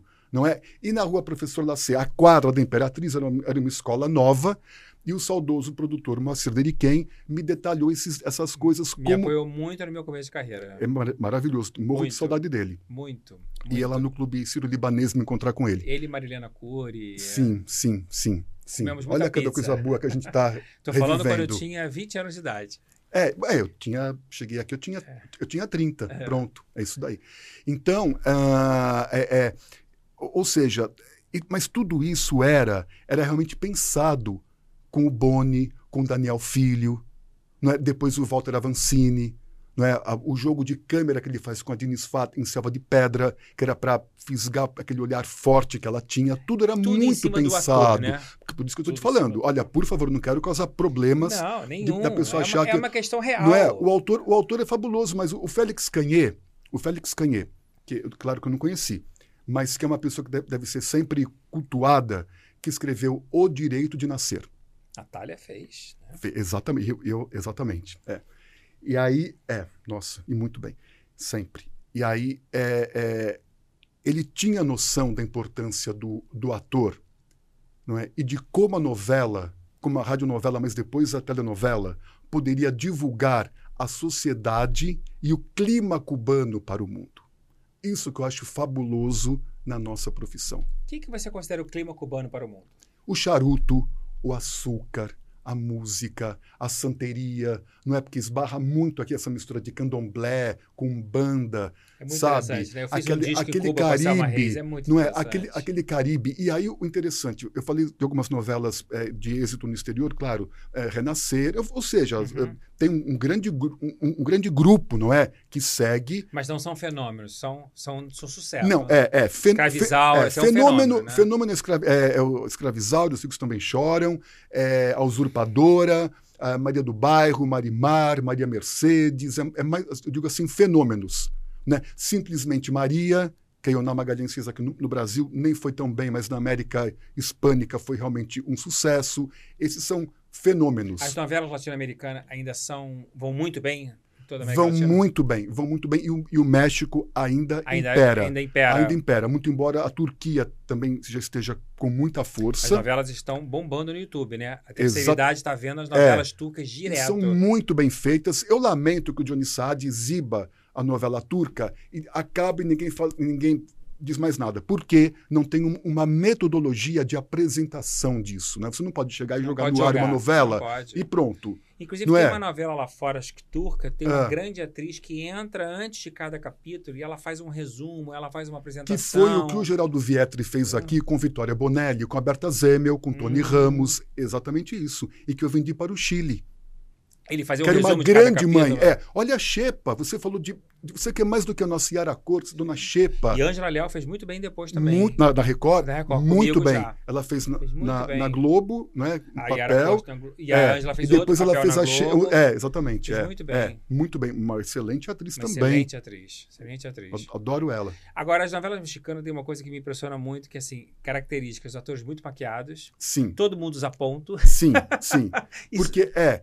Exatamente. E por porque, que todo mundo usa ponto lá? Porque, porque é, uma, é, um, é, um, é um costume, é um costume é de, de, marcação de cena, é um costume, é uma estética é, é, televisiva deles. Então não Os tem. cabelos muito montados muito ainda, monta né? Ainda porque também, porque a sociedade mexicana tem uma explicaçãozinha também. Ela se fez sobre um grande sofrimento. Ela se fez sobre um grande, um grande sofrimento. Eu passei, eu fiz um, um, um pequeno estágio na, na Televisa, fui conhecer a TV Azteca, que, que renovou a novela com Nada Personal, que, era, que falava sobre o submundo mexicano, mas é, é uma sociedade extremamente sofrida e que não teve esse lado, esse caldeirão de raça como tem o Brasil. E outros países latinos também, de repente. É muito né? sofrido, é muito sofrido. Você acha que é mais sofrido que uma Colômbia? Mais sofrido Jura? que uma Colômbia. Um Chile? Eu acho. É mesmo? Sim, é, é. É mais sofrido, sim. Então, é, esse desejo dos homens muito aprumados, muito, muito elegantes, as mulheres muito maquiadas, os cabelões, a Santa Guadalupe, tudo, aquele, aquele clima todo, você há, há que compreender não é? Por que, que o Valentim Pimstein, e é dele o título, Entendo batizou Os ricos também, também choram. choram. Entendi perfeitamente. Então, fico até emocionado. não um beijo para o Valentim dessa Pimstein. Visão. Muito obrigado. Claro. É, mas tudo tem um motivo claro, sociológico, não é? E econômico. Nunca fiz essa análise. É, eu sempre vou, eu sempre vou assim, eu penso, né? O, o, o, o que Marx quis falar com aquilo? Aí eu estudei, eu fiz sociologia. Aí eu estudei psicologia, sobretudo psicologia da mídia. Depois, aí, aí é, o, a teoria do Hegel, não é? Você tem a tese, você tem uma antítese, que é o nosso assunto aqui, Uhum. e tem uma síntese. Total. Então, então você na síntese você começa a ver, poxa, isso aqui não foi muito bem, porque teve isso, porque teve essa falha, porque teve isso, isso, isso, isso. Então, o mexicano tem mais ou menos assim uma visão muito muito hegeliana nesse sentido de te mostrar a tese, aí vem o autor a síntese, né, pronto, e aí o produtor amarra tudo. Então, Perfeito. ali o produtor tem mais peso que o autor e que o diretor. Quem dá o tom é o produtor Completamente diferente do Brasil. completamente diferente do Brasil. Por outro lado, eu fui lá em Cuba num programa que o, que o Fidel criou, chamado Batalha de Ideias. Porque eles, tudo que é batalha, eles ficam, ficam excitados, adoram. Sempre tem uma coisa assim forte, né? Então tem, então tem o Batalha Nacional e tem o Batalha Internacional. Eu, estrangeiro, claro, fui no Batalha Internacional. Junto comigo estava uma produtora mexicana. Ela veio me, me dizer, olha, isso, isso foi 2000 e quanto? 13, 14. Ah, eu, eu, eu estou emocionada de conhecer você, um brasileiro. Eu tenho, ela tinha um, o meu livro A Hollywood Brasileira já, porque eu já tinha lançado. É, eu lancei em 2002 aqui no Rio, no Planetário até. É, porque o Brasil, eu vi que criou uma identidade com as suas novelas. Porque vocês beberam na fonte da literatura. E nós não temos Gabriel Garcia Marques, Uhum. a obra dele numa telenovela, como vocês têm Jorge Amado. Então, a gente talvez a gente não tem noção do que a gente tem, né? mas é maravilhoso, por isso que eu lamento essa, a gente essa não tem noção coisa do- da qualidade que a gente Por tem. isso, assim, eu acho bárbaro que renascer agora, que o Bruno Luperi tem essa um sensibilidade autor. de captar a essência do avô e de fazer uma adaptação realmente mantendo Atualizou. atualiza, como foi Pantanal, mas não perdeu. Não Os perdeu atores são fabulosos, a abertura eu gosto muito, tudo. Acho tudo muito, muito agradável. Eu, eu lamento que a telenovela no Brasil, você tem a Record que encalhou na coisa bíblica, que eu não sei por qual motivo, não pensa em outra coisa. O SBT, infanto juvenil, infanto juvenil. A cultura não faz mais. Bandeirantes, que, é- que, poderia ser, que poderia voltar com uma coisa, pelo menos, também não consegue fazer uma, É, uma linha. Parece que tem uma vontade, tem, um, tem uma conversa. Vamos torcer para que isso aconteça. Exato. E eu torço muito que eles assumiram. Quem assumiu agora a bandeira de departamento comercial é o Walter Zagari. Ah, sim. Uma pessoa com muita é. experiência, um grande diretor comercial, e eu torço muito para que o Zagari consiga sensibilizar, já que ele tem uma força Claro. muito grande de patrocínio, que os investidores tenham E esse olhar precisa ter novamente. uma dramaturgia, é. porque realmente a- a o nosso diálogo, o nosso diálogo com a vida, não é com todo respeito aos outros gêneros, mas é com a dramaturgia. Com. Seja o teatro, seja o cinema, seja a televisão, não é? Porque a dramaturgia é a nossa história. E o Félix Canhê, que era míope, mas essa lenda, lenda não, porque isso é realmente é verdade. Eu conheci a dona Iris Dávila, que foi uma grande radionovelista cubana, como Dulce Santucci, Vani Ribeiro e Jeanette Claire. E ela, ela claro, contemporânea do, do Félix Canhê, me dizia isso. Ele era extremamente míope, mas ele conhecia, ele dissecava a alma humana como eu nunca vi. Enxergava igual. melhor que todo mundo. Daí que ele criou a, a, a Natália, a Natália Timber, a Helena, a Sora Helena, aquele drama Do dela de de, de mãe solteira, e fez com que o Albertinho Limonta fosse criado por uma preta. Só que, que é a mamãe Dolores, só que, em momento algum, ele se viu numa situação delicada, ele não queria que o filho expusesse isso. Entende? Essa questão, de, essa questão da pele, essa questão Sim. racial. Então, o filho ultrapassava isso com ela pelo amor. E era uma paixão isso daí. Natália conta que foi, foi o último capítulo no Maracanãzinho. A emoção que É, foi. meus pais lembram, meus pais têm 86 anos também. Lembram é, disso é, perfeitamente, cla- né? Claro, sem dúvida. Você falou nas novelas bíblicas, elas têm alguma repercussão internacionalmente Tem, falando? não, tem? tem, Olha, eu acho uma produção curiosíssima, interessante. Você assiste? Assisto. Ah, acaba que eu vejo que eu tudo. acho que são bem feitas. Eu ve- é, exatamente, eu gosto, feitas. e, e como eu te falei, eu, eu tenho. Aí já é uma coisa assim da, do meu, da minha natureza. É, eu gosto de ver tudo, eu tudo, tudo me agrada, assim, grosso modo falando, sabe? Não- por isso que eu te falei, eu não sou, eu não sou um bom crítico, assim, para falar, não, isso daqui não pode, isso daqui não sei o quê, não. Eu gosto, acho que eu aprendi isso talvez com o Sábato Magaldi. Eu gosto de pegar uma obra e ver, poxa, mas por que que tem que ser só bíblica? Não pode fazer uma outra coisa aqui? No caso, a Bandeirantes. Tudo bem, você não tem muito dinheiro, mas não dá para fazer um, um, romance, uma coisa assim universal, para a gente começar a mobilizar uma escola, um grupo, sabe assim, alguma coisa assim? Então, eu, eu acho que elas são bem feitas, elas têm uma repercussão muito grande, sobretudo com o avanço da igreja evangélica no mundo. Então, tudo isso é, eu, acho muito, eu acho muito interessante e satisfatório. Não é, eu só eu só lamento que não tenho que tenho empacado que tenho empacado nisso. Eu cheguei a propor para o Silvio Santos quando ele me chamou.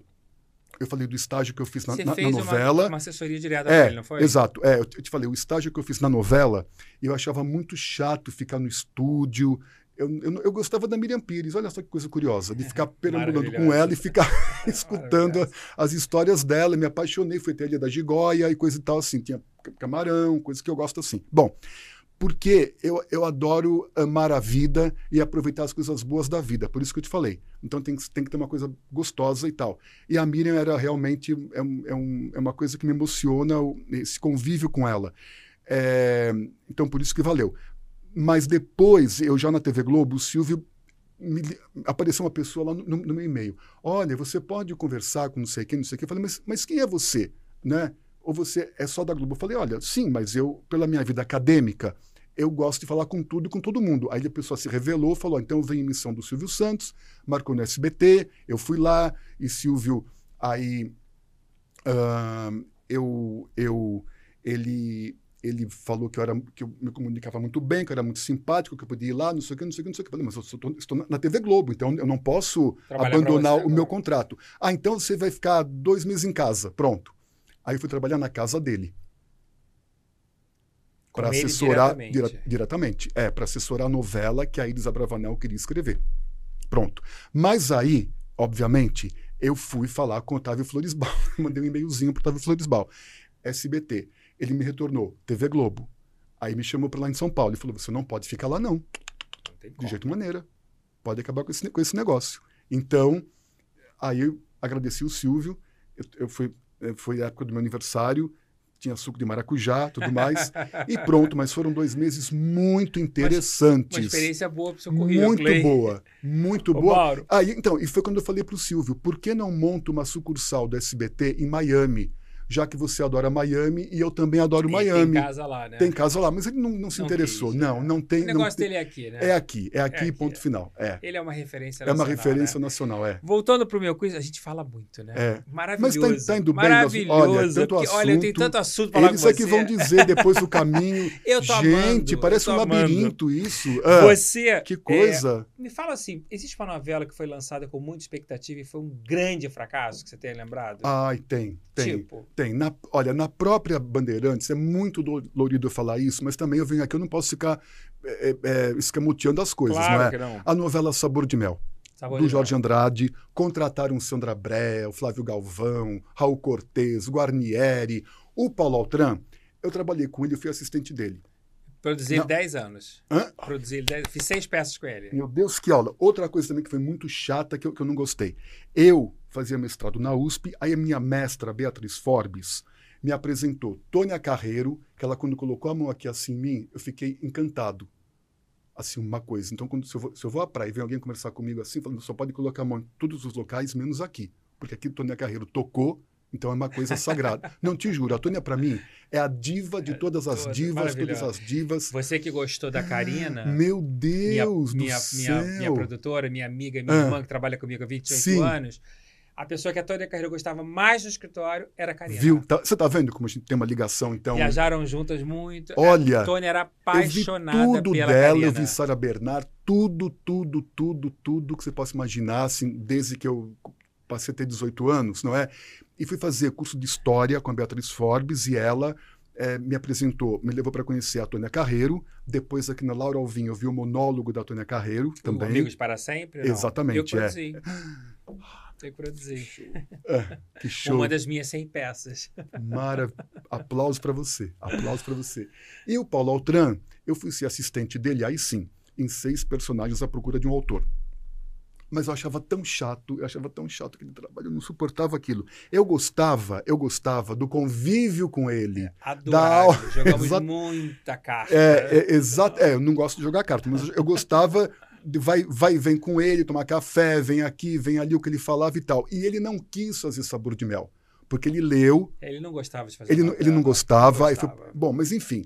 E a novela foi lançada assim com uma coisa bombástica, foi até a época do Clodovil na Bandeirantes também e eles estavam investindo, mas é, é, não, não souberam dar o trato e o cuidado é, para o Jorge Andrade que deveria ter. Então a novela começou bem, ela foi se degringolando é, enfim, aí depois o Rubens Evaldo Filho assumiu a novela e se perdeu. O que, que você acha dessa lenda que existe? Ah, novela já deu, esgotou. Você acha isso? Mas, é, meu Deus, mas é claro que não, porque, olha, se eu vou na China, que é, que é a maior potência, porque a China, para mim, é um exemplo em que tudo se resolve. Eles não têm compromisso com ninguém, eles, eles se amam, é tudo gigante, é, é tudo gigante. Eu nunca vi. Eu andei. Lá, lá eu, eu faço uma academia naturalmente, na China e na Coreia. No Japão, não. No Japão é tudo mais. É tudo assim. É difícil cur... andar É tudo lá. curtinho. É muito difícil. Não, na. Coreia e na China é muito difícil, né? Não, não, assim. Eu, eu não, você tem que ter fôlego, porque você anda muito, muito. Mas eu, eu acho maravilhoso, porque é uma, é uma, sim, é uma academia. Sim. Eu adoro, vou na, na academia todo, todos os dias, então eu andava para baixo para cima. Bom, e outra coisa, e muito trem, e muito trem para cá, e trem para lá, e muito peixe. Eu não como carne e outras tantas, mas adoro peixe, e melancia, isso e aquilo. Beleza. Então, eles produzem novela, produzem minissérie, produzem série, produzem desenho, só que são novelas com 40 capítulos, já é novela. Então entende? a gente precisa pensar com numa reestruturação. No... Claro, claro, claro, Jesus, claro. A novela ela precisa ser repensada, repensada à luz da quarta revolução industrial. Se você estuda todas as revoluções, não é? Eu não posso chegar aqui para você e falar: olha, Montenegro, eu vim, eu vim com, com um barquinho a vapor, ou eu, eu, eu quis pegar um bonde para chegar até aqui, porque não tem bonde. Né?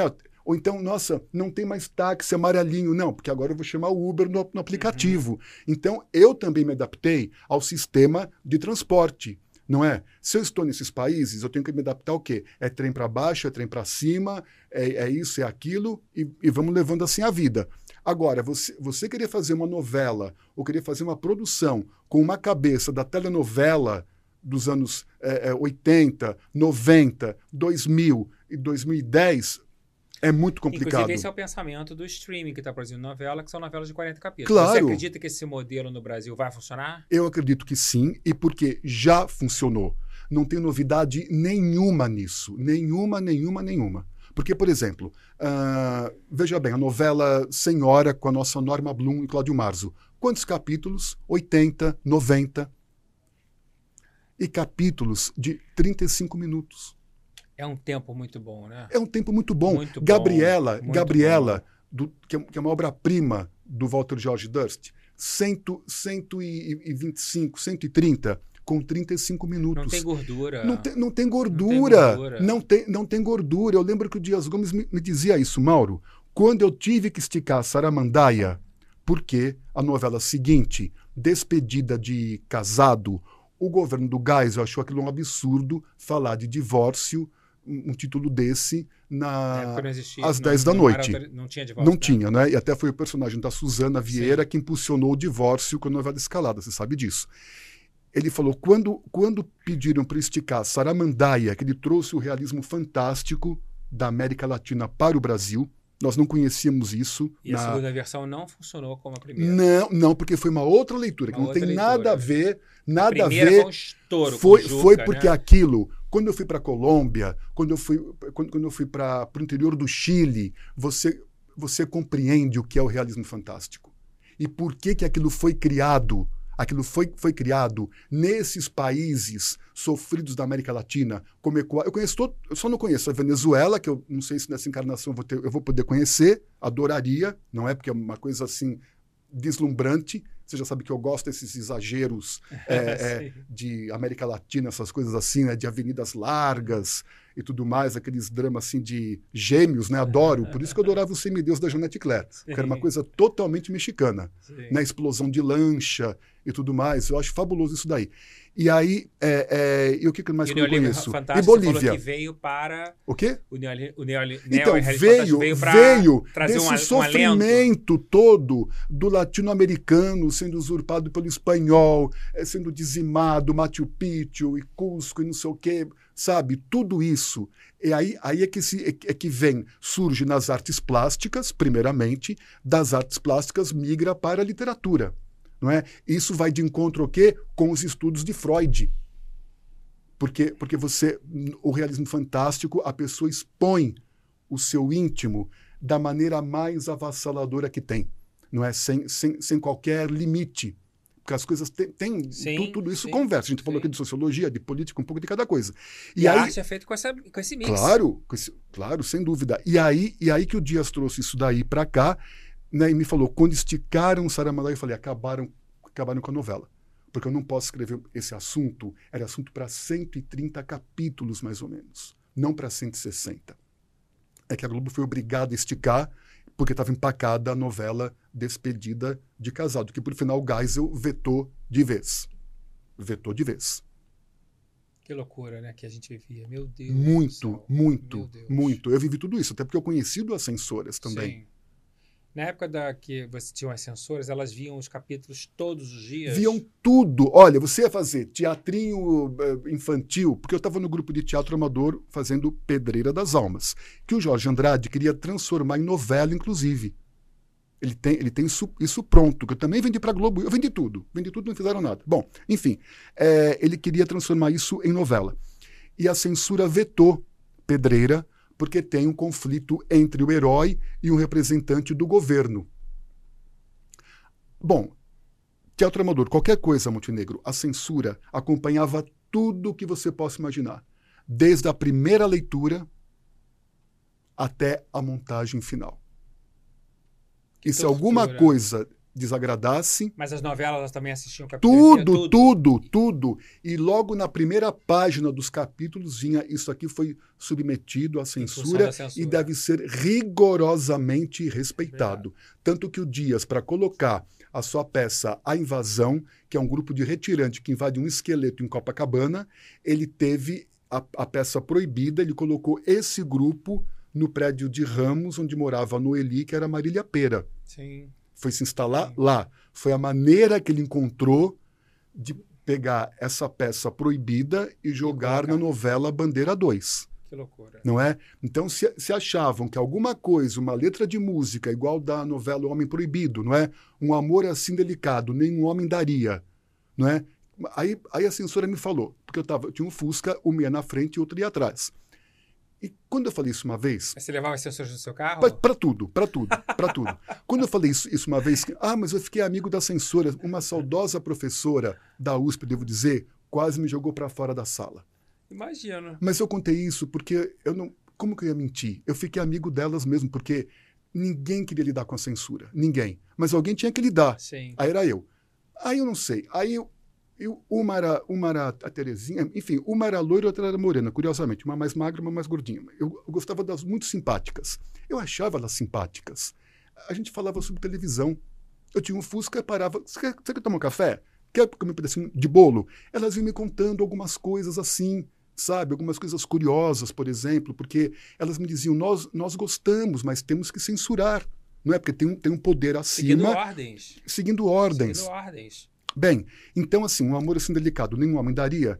Aí ficamos pensando, mas uma mulher, se, se um amor delicado nenhum homem daria é, o, o amor para essa mulher, quem que vai dar um amor para essa mulher? É outra mulher? É. Então, de jeito nenhum, isso pode resvalar numa relação entre duas mulheres. Sim. Tira a letra da música, Sim. da abertura. Não necessariamente é uma vontade dela, é uma vontade. E tirou né, a mesma coisa o Ateneu. Quando começaram a produzir o Ateneu, que é uma, uma obra fantástica, você sabe disso, Sim. meu Deus do céu, poderosíssima, não é? Muito aí, forte. Aí, for, aí, foram ver e acharam que, que aquilo, olha, aquilo tem uma relação entre rapazes muito, muito íntima, não? Havia vontade de teatro, muitas vezes. Pois é, acharam que, que aquilo era muita intimidade entre, entre os rapazes, não, não, então virou memórias de amor, para aquilo poder caminhar.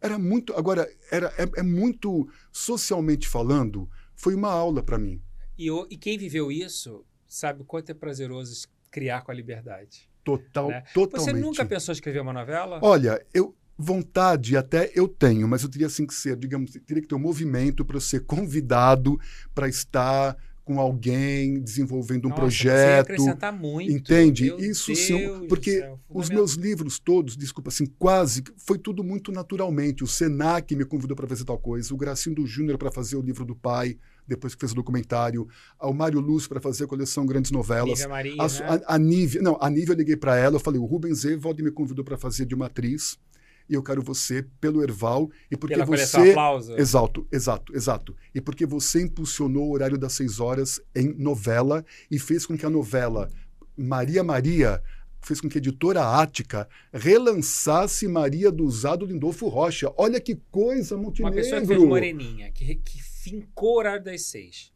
uma atriz que o público ama, se identifica, não poderia jamais estar fora da TV Globo. Claro que não. Não poderia jamais não estar fazendo um papel importante na terceira idade. Jamais.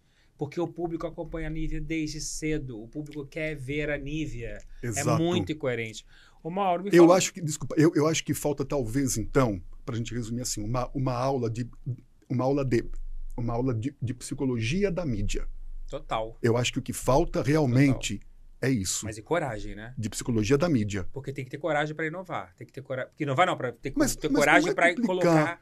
Mas se a gente vai conversando, a gente vai. Claro! Tendo, não, não é. as pessoas ah. dialogam em cima do óbvio. Elas não têm ah. hoje esse embasamento, esse conhecimento.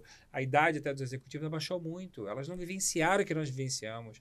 É um feedback diferente. Mas nós somos novos, assim. Nós... Mas mudou muito. Se você, se você não, analisar entendo, é. quem está, mudou muito.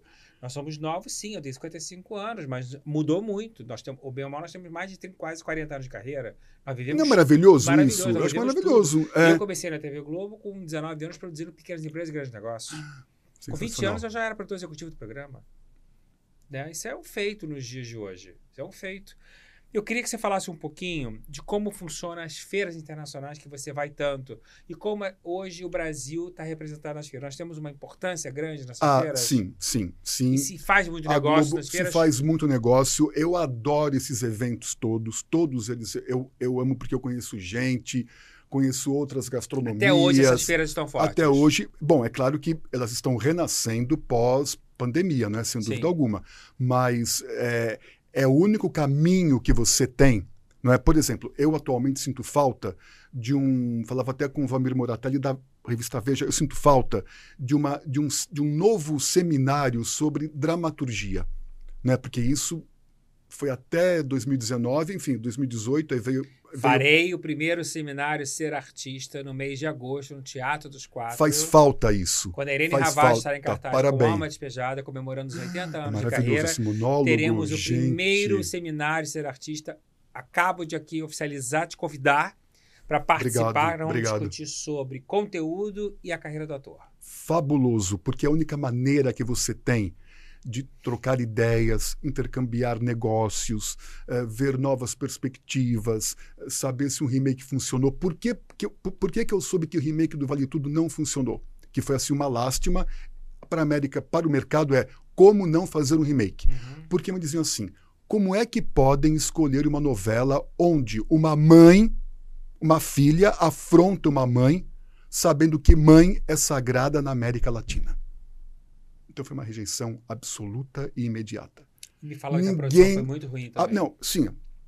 A, a, má qualidade a, mesmo. De má, de má qualidade. Já começa daí. E aí todos vinham com esse mesmo assunto para mim. Como é que podem escolher um texto? O Brasil não tem outro texto para se fazer, um, para se fazer uma, é um uma coprodução internacional, é sabendo que mãe, eu estava em Miami no Dia das Mães, inclusive.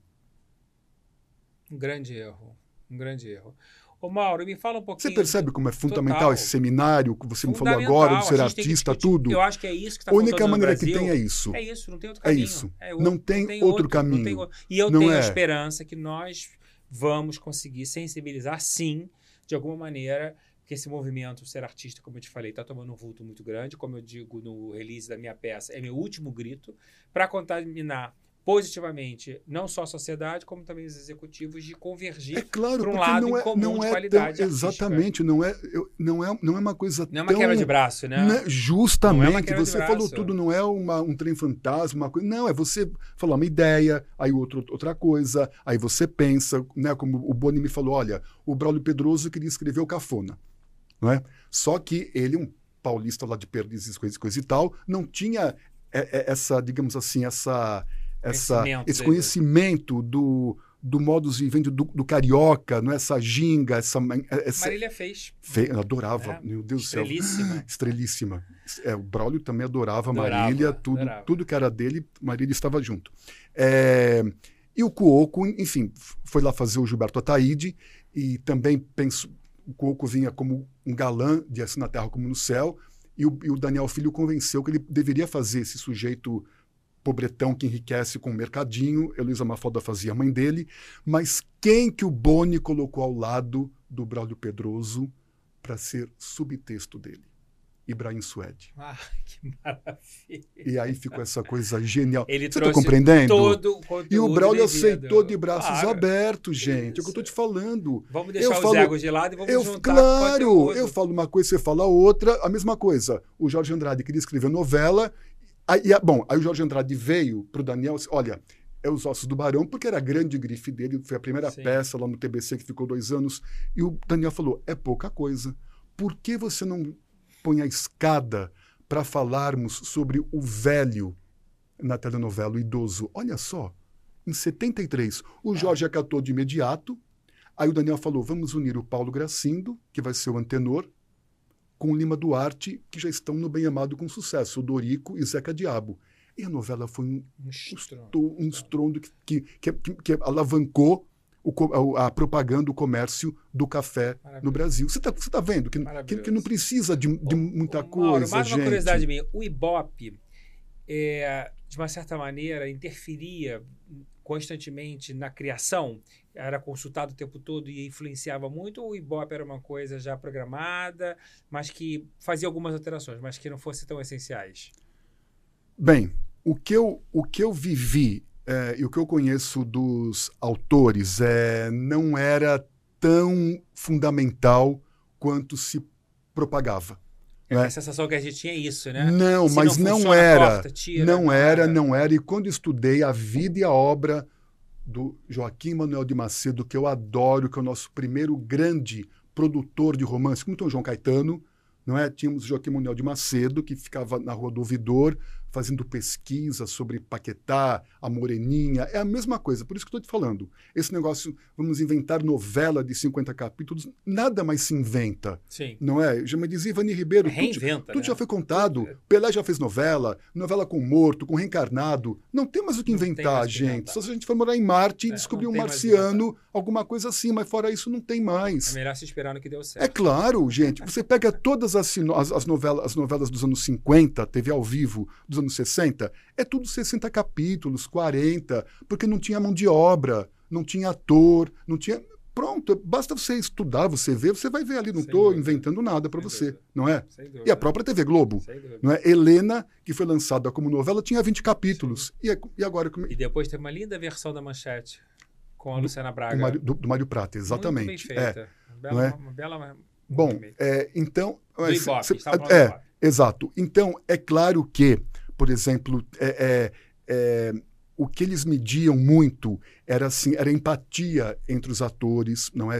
A, a, a, bom, enfim, aquele casal como Patrícia França e Leonardo Vieira, nossa, aquilo agradou tanto, muito, então, nossa. muito, né? Um casal lindo, uma química fabulosa, então de, depois foi fazer a novela Sonho Meu, é, em Cabocla, Fátima Freire com Roberto Bonfim, não é? a Lucélia com Rubens de Falco. Então, olha, temos que vender sim a moça. Não, chama de novo Lucélia e Rubens. Não é? Que o Rubens me dizia, só não fui avô da Lucélia, porque já fui tudo.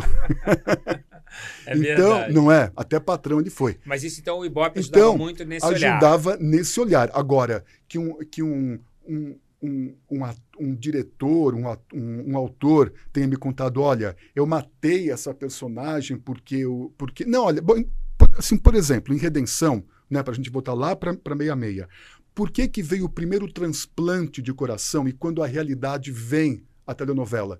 Porque o Raimundo Lopes não sabia mais o que inventar, matou Dona Maroca, que era atriz Maria Aparecida Baxter, teve um infarto ali e pronto para criar em trecho. E a audiência começou a despencar, as pessoas começaram a mandar cartas para a TV Excelsior. E ele fez então com que o Francisco Cuoco, que era o doutor Fernando Silveira, realizasse o primeiro transplante de coração da dramaturgia, aproveitando que o, o médico Christian Barnard começava com os transplantes reais, não é? No, no Brasil. Então o Cuoco, o Francisco Cuoco faz. Que ótima campanha. então o Francisco Cuoco passou a ser uma coisa Genial. assim para mim, que fez o transplante. Aí a, aí a Maroca veio, voltou à vida e a audiência conseguiu levar a novela com, com, mais 150 capítulos, não é? o que, o que chegou a 596 capítulos.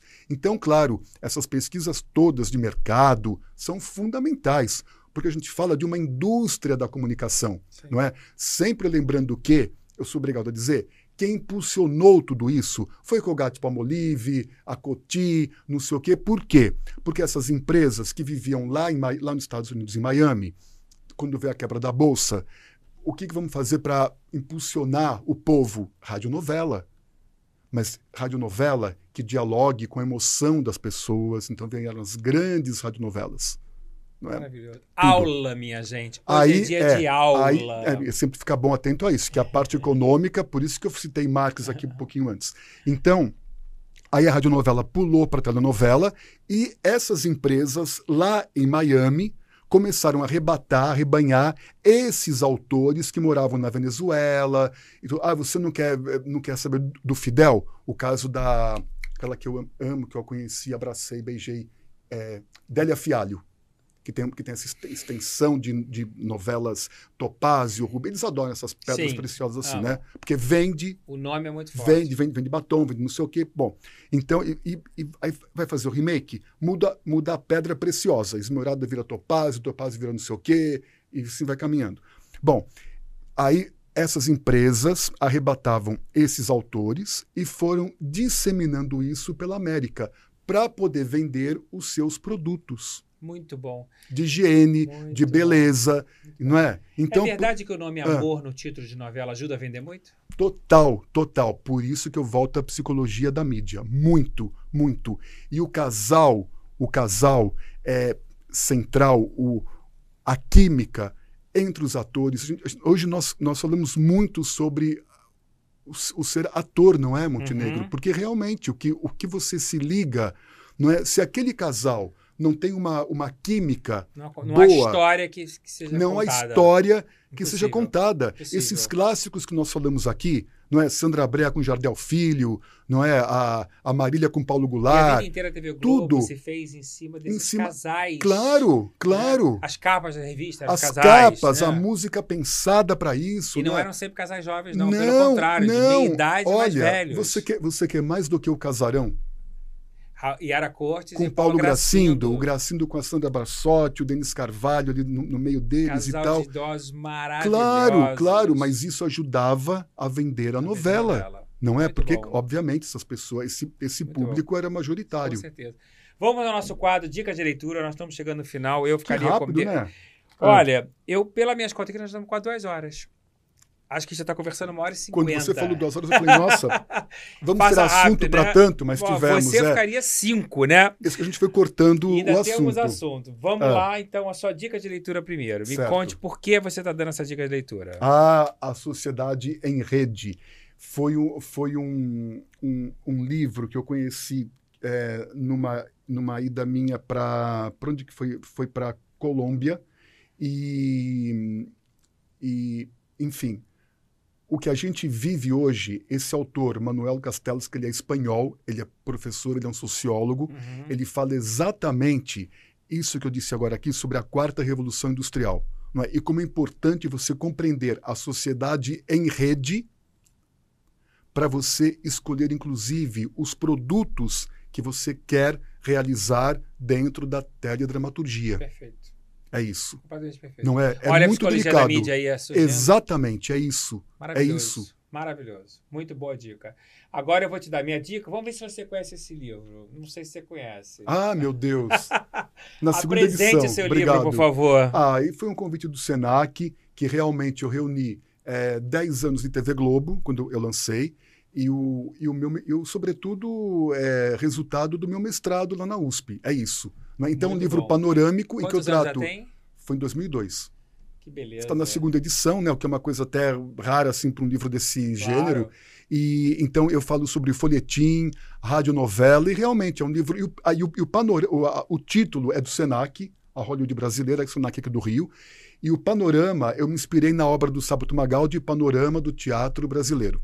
Show. Porque realmente ele. Acho que o Sábado foi o maior crítico do Brasil, né? Olha, para mim foi um dos três maiores. Ah, sem dúvida, é, né? junto com Décio Almeida Prado, Bárbara Eleodora. Eu, eu prefiro até o Sábado é. que a Bárbara, mas eu gostava da Bárbara, mas eu ainda coloco o Décio e, e o Sábado. O Sábado é, é, digamos que e sim. E eu adorava é, ele como pessoa. É, não, adorava, não eu também. Adorava, me abriu, adorava, ele me abriu adorava, as portas do mundo acadêmico.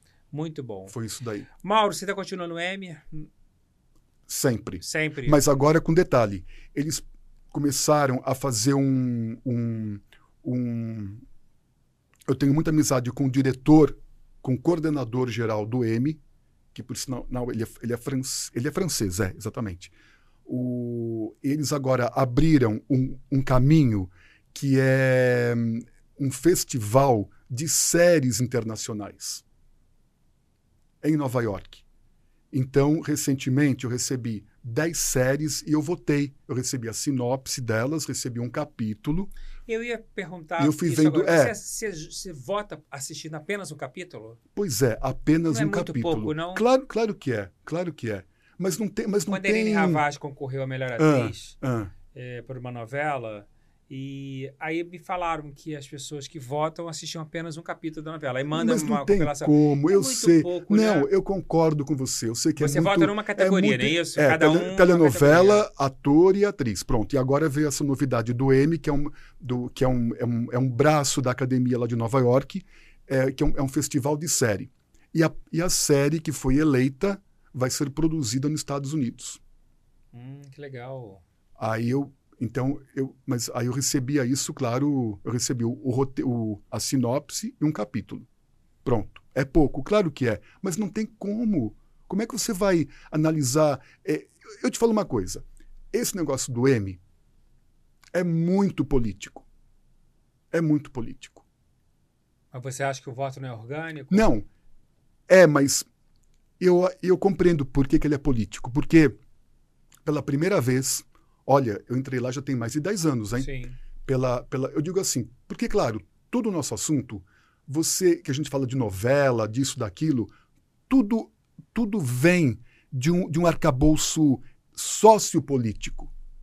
Não é? é, é o próprio desenvolvimento da, da TV Globo, não é? Claro que teve todo aquele investimento, mas você tem que ter um, um jogo ali, porque ninguém vive sozinho, Ninguém. não é? Então, essa, essa fantasia de você achar, não, eu quero fazer tal coisa porque eu invento isso, porque eu invento aquilo, não, isso não existe. Uhum. Eu acho que tudo é muito pensado. Não, não eu acho não, eu tenho certeza. Tudo estudado, estudado. Por que vamos fazer novela Carinhoso em Nova York? Não é? Por que, que vai abrir as portas para Nova York? Bom, pela primeira vez na história do mundo, a China ganhou o Emmy. Já entendi Sabe tudo. Pronto. Tá É isso. E a China engole todo mundo. E só não engole mais porque não se fala inglês. Sim. Porque se falasse inglês, não tinha para mais ninguém. que mandarim é a língua Eles, do futuro, eles né? são E é autossuficientes em tudo. É dificílima, exatamente. Dificílima. Entende? Inclusive, essa nova onda coreana, que as pessoas falam de, é, de, de K-pop, disso que eu acho maravilhoso, obviamente. Sim. Mas você sabe quem que impulsionou isso? Foi o chinês. Isso foi impulsionado em Pequim. Porque tem um intercâmbio. Tudo, que- tudo que você fala intercâmbio, ponte, eu gosto. Tudo que você fala, o que é. Ah, eu gosto desse convívio, você já, já sabe Uhum. disso, então, claro que eu vou gostar. Então, eu ia em produtora chinesa, não, coreana, por exemplo, que eles tinham um acordo com a produtora chinesa. Então, não, não tem essa, essa raiva, essa coisa que as pessoas inventam de chinês, de coreano. Sim, tudo bem, podem não se abraçar, beijar e tudo mais. Agora, tem uma, um intercâmbio econômico muito grande. Não é? A Coreia se inspira no Japão. E a China não se inspira em ninguém. a China vai por dominar isso, o mundo. Por isso que eu gosto que deles, porque eles, eles se resolvem tudo, é tudo gigante. Aquela muralha da China, eu fui lá e me perdi. Eu porque eu fiquei tão fascinado que eu falei, ah, eu não vou descer porque tá a pessoa me esperando, não. Aí eu fiquei até 6 horas, 7 horas da noite, eu desci, eu liguei, fui no telefone e falei que estava ali Muito bom. pronto, né? O Mauro, a sucessora é a sua maior paixão de novela? É uma das grandes paixões, porque eu sou apaixonado por esse psicologismo do, do Hitchcock. E aí, todo o trabalho que eu ia fazer, ah, tô na, lá no, tem que fazer o diploma do Cambridge. Mauro apresentava um trabalho sobre Rebecca, The Unforgettable Woman. Aí eu fazia uma, uma mistura, uma comparação da novela da TV Globo com o filme do Hitchcock e o romance da Daphne du Maurier. Aí eu vinha aqui, ia fazer o espanhol. Eu pegava aquilo em inglês e fazia para o espanhol, misturando a sucessora, Rebeca, La Mujer Inovidable, e mais a novela da Maravilha. sucessora. Conheci Manuel Carlos, o Erval, Gracindo, Ama Suzano, Rubens, Natália. Então, tudo isso. É muita paixão. É muita paixão. E realmente é um dos grandes marcos da. Eu acho uma pena, inclusive, porque eu lancei, eu fiz o prefácio da nova edição. Lancei na Academia Brasileira de Letras, a família leu, gostou tanto que no dia de, do lançamento do livro, quem dedicou o livro fui eu ali. Olha, que Representando massa. Dona Carolina Nabuco, que morava em Botafogo. Eu não conheci, mas o Manuel e Suzana conheceram tudo mais. E aí e aí a família, é claro, assim, eu, eu adoraria fazer um remake dessa novela. Merece. Mas latino-americana, porque. E sabe o que eu fico mais revoltado? Que a Netflix fez um filme. Da sucessora? Rebeca. Não, ah, Rebeca. Que é uma inspiração, né? Mas você, mas você percebe a como, mal feita, como né? exatamente como falta uma coisa, claro. é, digamos assim, engendrada aqui no Brasil. Isso pensada até e planejada, pensada, gente. O romance, olha, o crítico Álvaro Lins fez um estardalhaço. Pessoal, indústria do audiovisual, por favor. Mauro Alencar na cabeça para coordenar ah. a dramaturgia do Brasil, por favor. Mauro, antes da pergunta final, ah, tá acabando. a nossa garrafinha ah. para seus exercícios. Que beleza. Essa caneca é sua, essa é a ecobag, nessa ecobag a gente tem o nosso colar que está benzindo com as máscaras de teatro, para você sempre lembrar Nossa, da gente aqui. Que bênção! Ah. Eu espero que você tenha gostado. Eu amei. E eu gostaria que você falasse para essa câmera aqui, a minha pergunta final. Como é que você vê o futuro da novela no Brasil, na sua visão? Eu vejo o futuro da novela no Brasil extremamente saudável, próspero, rico, abrindo novos caminhos, mas desde que saiba se adaptar a esse novo momento social, político e econômico. Bravo, bravo. E sem etarismo. Totalmente sem etarismo, sem preconceito e sem limitação alguma sobre os temas, porque o que realmente alavancou a telenovela para o mundo e abriu as portas, inclusive, do mercado chinês e do leste europeu, foi essa amplitude de pensar todos os temas indistintamente. E a importância dos atores? Fundamental, porque quem leva a emoção, a emoção, quem compra, quem vende são os atores. O autor é a base, o diretor é o grande maestro, mas quem realmente vai colocar o seu encanto, a sua maquiagem, o seu suor, o seu cabelo, a sua roupa, a sua sensualidade, a sua sexualidade, quem vai fisgar o espectador em qualquer parte do mundo é o ator. Isso eu falo porque eu vivenciei do Chile à China. Eu vivencio isso constantemente. Muito bom. Mauro. Não é bom te falar isso? Maravilhoso. Que é assim que é uma coisa que eu vivencio. Meu a pessoa não pensar é que, eu, eu fico preciso, lendo. E eu preciso cada vez é? mais que a gente se junte. É. Quero te agradecer de coração. Primeiro, Obrigado. a sua amizade. Segundo, a nossa parceria. Né? A gente converge com os mesmos pensamentos, com as mesmas trocas, com a mesma paixão pelos grandes atores. Né? É uma honra ter uma pessoa com seu conhecimento, com seu poder de, de oratória, com o que você agregou na teledramaturgia nacional e latino-americana. Você é uma pessoa fundamental no nosso mercado. Né? A gente precisa de gente com seu preparo, com seu olhar e, acima de tudo, com a sua generosidade. Sem Ah, isso- generosidade, a gente não constrói o mundo. De jeito maneira. E eu sei que você tem uma vida super atribulada e eu te agradeço você ter vindo de São Paulo para fazer o Mas com podcast. maior honra, e acho que o nosso começo eu consegui sintetizar a admiração que eu tenho por você e agora por essa sua equipe que realmente é magistral. Ser artista te pegou. Totalmente.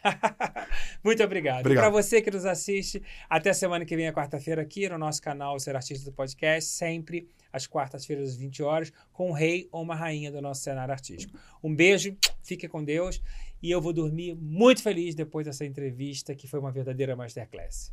Até a próxima.